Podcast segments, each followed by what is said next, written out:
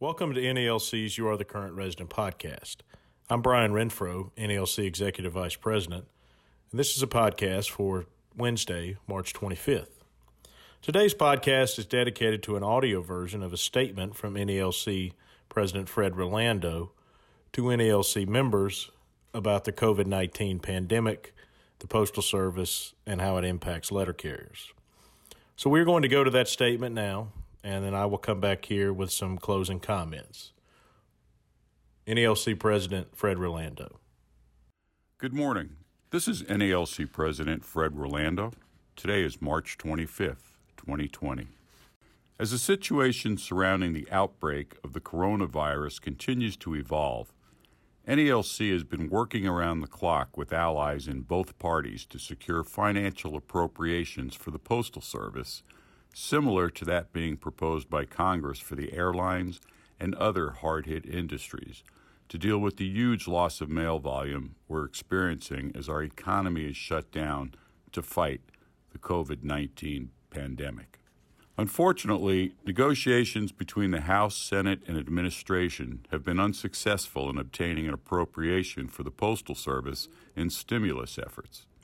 However, it appears this morning the parties may be approving an additional $10 billion in borrowing authority in this stimulus package.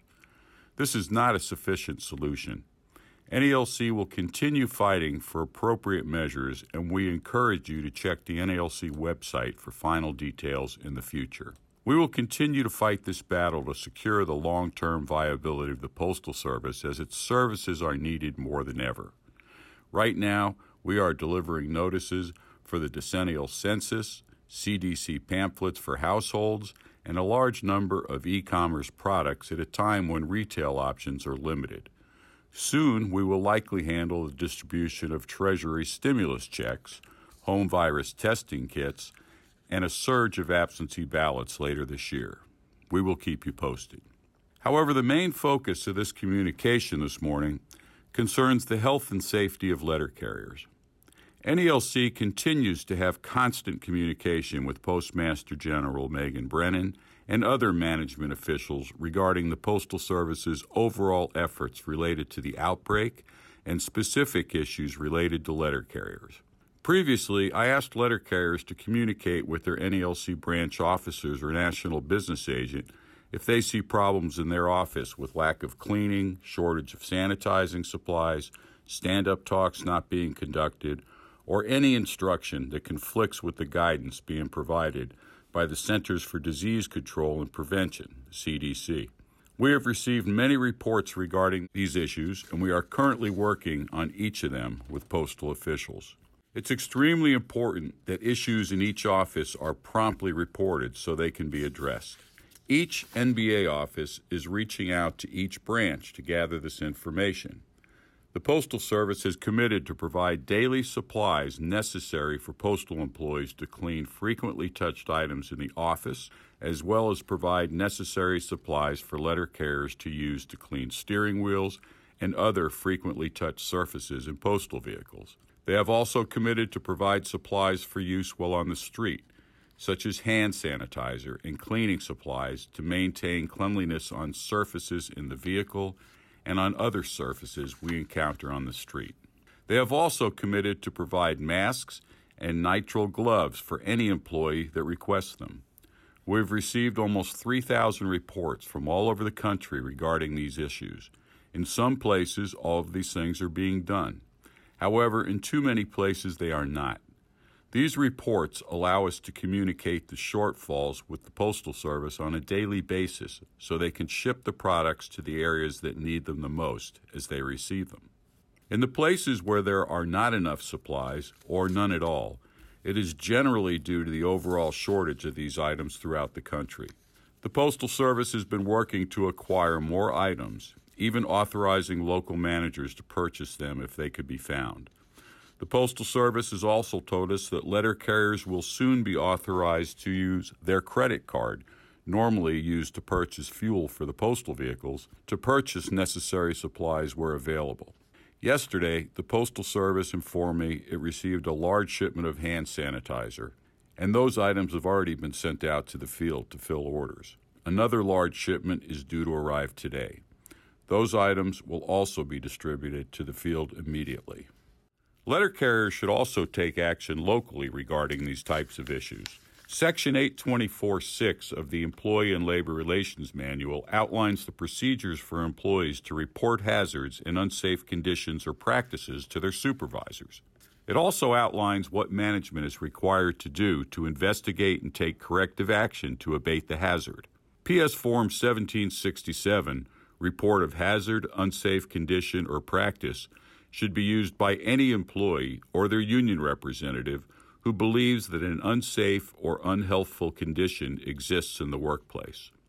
All facilities should be adequately cleaned at least daily.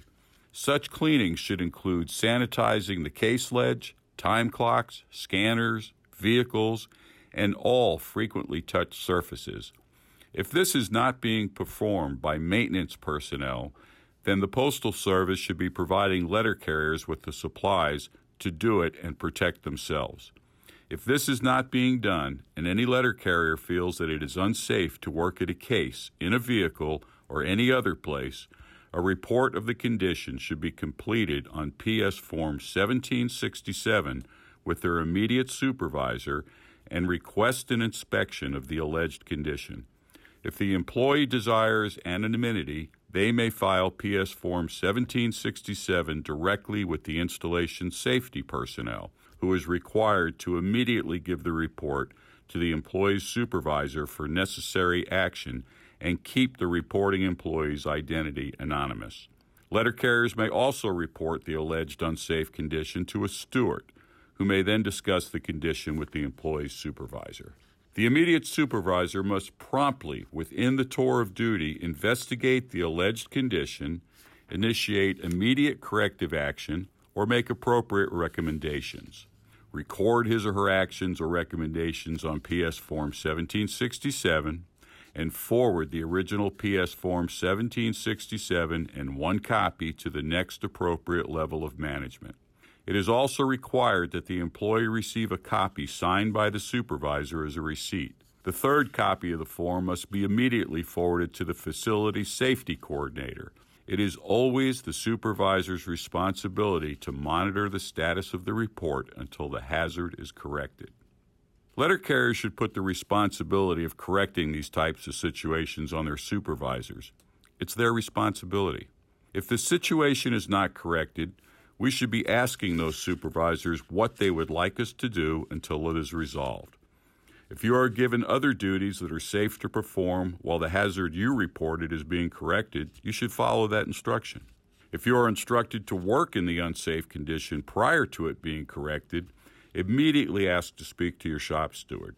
If your steward is not available, ask to contact a branch officer or the NBA. Letter carriers should always insist on being provided a workplace that is as safe as possible but the importance of cleanliness and sanitization is even more heightened as we work through this very tough time. The Postal Service has stated employees who do not feel safe working in the facility may be allowed to take emergency annual leave or leave without pay to the extent feasible. The Postal Service will follow a liberal leave usage policy for employees. So if you choose to take leave or leave without pay in this circumstance, please inform your shop steward or branch officer so any possible violations of the collective bargaining agreement or applicable MOUs can be investigated. In the past week, Postal Headquarters has distributed several additional mandatory stand up talks to be given in every post office across the nation. Such topics include guidance on social gatherings, customer interaction for carriers, keeping your vehicle clean, and the new customer signature capture process. These stand up talks are posted on the safety and health page of NALC's website. We worked with the Postal Service to establish alternate delivery instructions to eliminate customer contact for mail that requires customer signatures. To reduce health risks associated with this, the Postal Service has temporarily modified customer signature capture procedures for the mobile delivery device sign on glass feature, PS Form 3811, PS Form 3849, and any hard copy receipt items usually signed by customers. The following process now applies to all letter carriers. 1. Avoid ringing the doorbell when possible. Knock on the customer's door. Avoid areas that may be frequently touched when knocking. 2. While maintaining a safe, appropriate distance, request the customer's first initial and last name. Using the scanner, scan the mail piece barcode, select delivered, and answer the prompted questions. Enter the customer's first initial and last name when prompted for the name. When prompted for the customer to sign the MDD screen, employees are to print their own initials, not a signature, route number, and notate C19 on the screen in lieu of the customer's signature. For return receipts and other hard copy items, enter the customer's first initial and last name in the signature box of the form. PS Forms 3811 and 3849, employees are to print their own initials, again, not a signature the route number, and notate C19 in the received by or printed name section, depending on the form. With the PS Form 3849, scan the completed form following the normal process to finalize the delivery. Third, for increased safety, politely ask the customer to step back a safe distance or close the screen door so you may leave the item in the mail receptacle or appropriate location by the customer door. Fourth, if there is no response, follow the normal notice left process. And fifth, if there are delivery points on your route where social distancing recommendations are difficult to follow, please advise your supervisor so alternative delivery methods can be explored. In addition to this new signature capture process, Letter carriers should practice Centers for Disease Control and Prevention recommended social distancing from customers. In the past week, NALC and the Postal Service have agreed upon several memorandums of understanding or agreement due to the COVID 19 pandemic. Each of these agreements are available on the NALC website on the Materials Reference System MRS page. As I previously reported, Memorandum of Understanding M01910 allows career letter carriers to use sick leave for dependent care to care for a child as a result of a closed daycare, school, or the unavailability of the child's primary caregiver due to the COVID 19 pandemic. Also, an MOU M01911 gives city carrier assistants an additional 80 hours of paid leave to use since CCAs do not earn sick leave, in connection with certain reasons resulting from the COVID 19 pandemic. Since then, NALC and the Postal Service entered into two more agreements. NALC and the Postal Service agreed to a temporary time limit extension on Step B and arbitration appeals on March 20th. The parties agree that time limits for appealing grievances to Step B of the grievance arbitration procedure and appeals to arbitration will be extended for a period of 30 days beyond those specified in the national agreement. This time limit extension only applies to grievances that would have been timely filed or appealed on or after the signature date of this agreement. The agreement expires on April 19, 2020. However, the parties will revisit the issue immediately prior to that date to determine if an extension is appropriate. We also agreed to a memorandum of understanding on March 23rd, instituting the use of Employee and Labor Relations Manual Section 432.53, City Letter Carriers 701 Rule. A full time city letter carrier who actually works more than seven hours but less than eight hours of a regularly scheduled day will, upon his or her request, be officially excused from the completion of the eight hour tour and still credited with eight hours of work time for pay purposes. Any hours not worked between the seventh and eighth hour of a regular scheduled day, pursuant to the ELM 432.53, are included in an employee's regular rate of pay. The agreement lasts for 60 days, however, the parties will revisit this issue immediately prior to its expiration to determine if an extension is appropriate. Also, recently added to the MRS page of the NALC website is a letter from the Postal Service to the management in the field regarding recent agreements. Leave policy, and approval of requests for change of schedule due to child care needs related to the COVID 19 pandemic. The letter states that in addition to allowing sick leave for dependent care, for the next 60 day period, managers and supervisors should allow liberal changes of schedule in recognition of the disruption caused by the COVID 19 pandemic. To the extent operationally practicable, managers and supervisors should accommodate employees who submit PS Form 3189, request for temporary schedule change for personal convenience, as a result of child care issues caused by daycare closures school closures, or the unavailability of a child's primary caregiver as a result of the COVID 19 pandemic. Managers and supervisors should also allow liberal sick leave usage for employees and liberal annual and leave without pay usage to the extent operationally feasible during the time period. If an employee requests leave for reasons related to COVID 19, such leave should be treated as scheduled as opposed to unscheduled. Leave taken for COVID 19 related reasons between February 29, 2020 and May 17, 2020 may not be cited in discipline for failing to maintain an assigned schedule. We are still working on addressing the issue of newly converted employees to career status not having accumulated leave to deal with the issues caused by the COVID 19 pandemic. We are also working on staggering starting times for letter carriers to better accommodate the need for social distancing. There are many other fast developing issues that we continue to discuss with the Postal Service.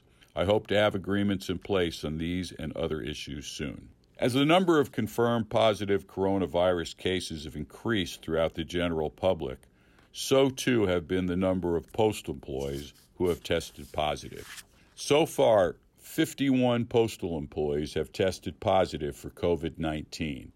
Nearly 2,000 are in quarantine, and about 150 have returned to work from quarantine. About half of the postal employees are quarantined by order of public health officials, and half have chosen to self quarantine. When an employee tests positive, we have seen a consistent series of steps take place. First, the healthcare provider reports it to the CDC, who then confirms the positive test. The CDC then forwards the information to the appropriate public health officials in that area to investigate and instruct affected people on what action should be taken to protect the public health. In these situations, public health officials have evaluated those employees' activities and interactions with others and determined which employees and others should enter a quarantine period. Eligible employees identified by public health officials are being paid administrative leave for the quarantine period. In the event you are contacted by a local public health official and identified as someone who may have had contact with an individual who has tested positive for the coronavirus, please immediately inform your supervisor and local NALC branch officer as a means to protect your coworkers and community. When there is a suspected positive test or exposure to the coronavirus in an office, but has not yet been confirmed by the CDC or addressed by public health officials, the question is what should other employees do? If you reasonably believe you have been exposed at work or at any other location, you may choose to self quarantine and use sick leave for the quarantine period. In this case, you should immediately contact your health care provider, follow the instructions you receive, and stay home until you're cleared to return to work. In many cities and states, government authorities have identified groups of people that should self quarantine, such as individuals over a certain age. While the Postal Service is considered mission critical and not subject to state and local directives, employees that choose to self quarantine in these circumstances may use sick leave for the quarantine period.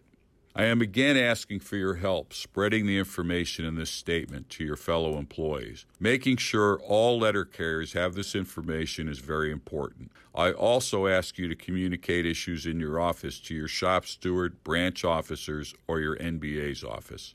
Following the CDC's recommendations is important for everyone, but particularly for mission critical public servants like us that are out working every day. Please do everything you can to protect yourself, your family, your coworkers, and your customers. Thank you again for your dedicated service to your customers and to each other.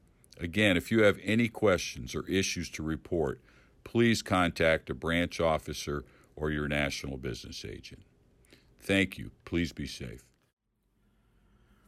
That was NALC President Fred Rolando with the audio version of its March 25th statement to NALC members about the COVID 19 pandemic, the Postal Service, and its impact on letter carriers.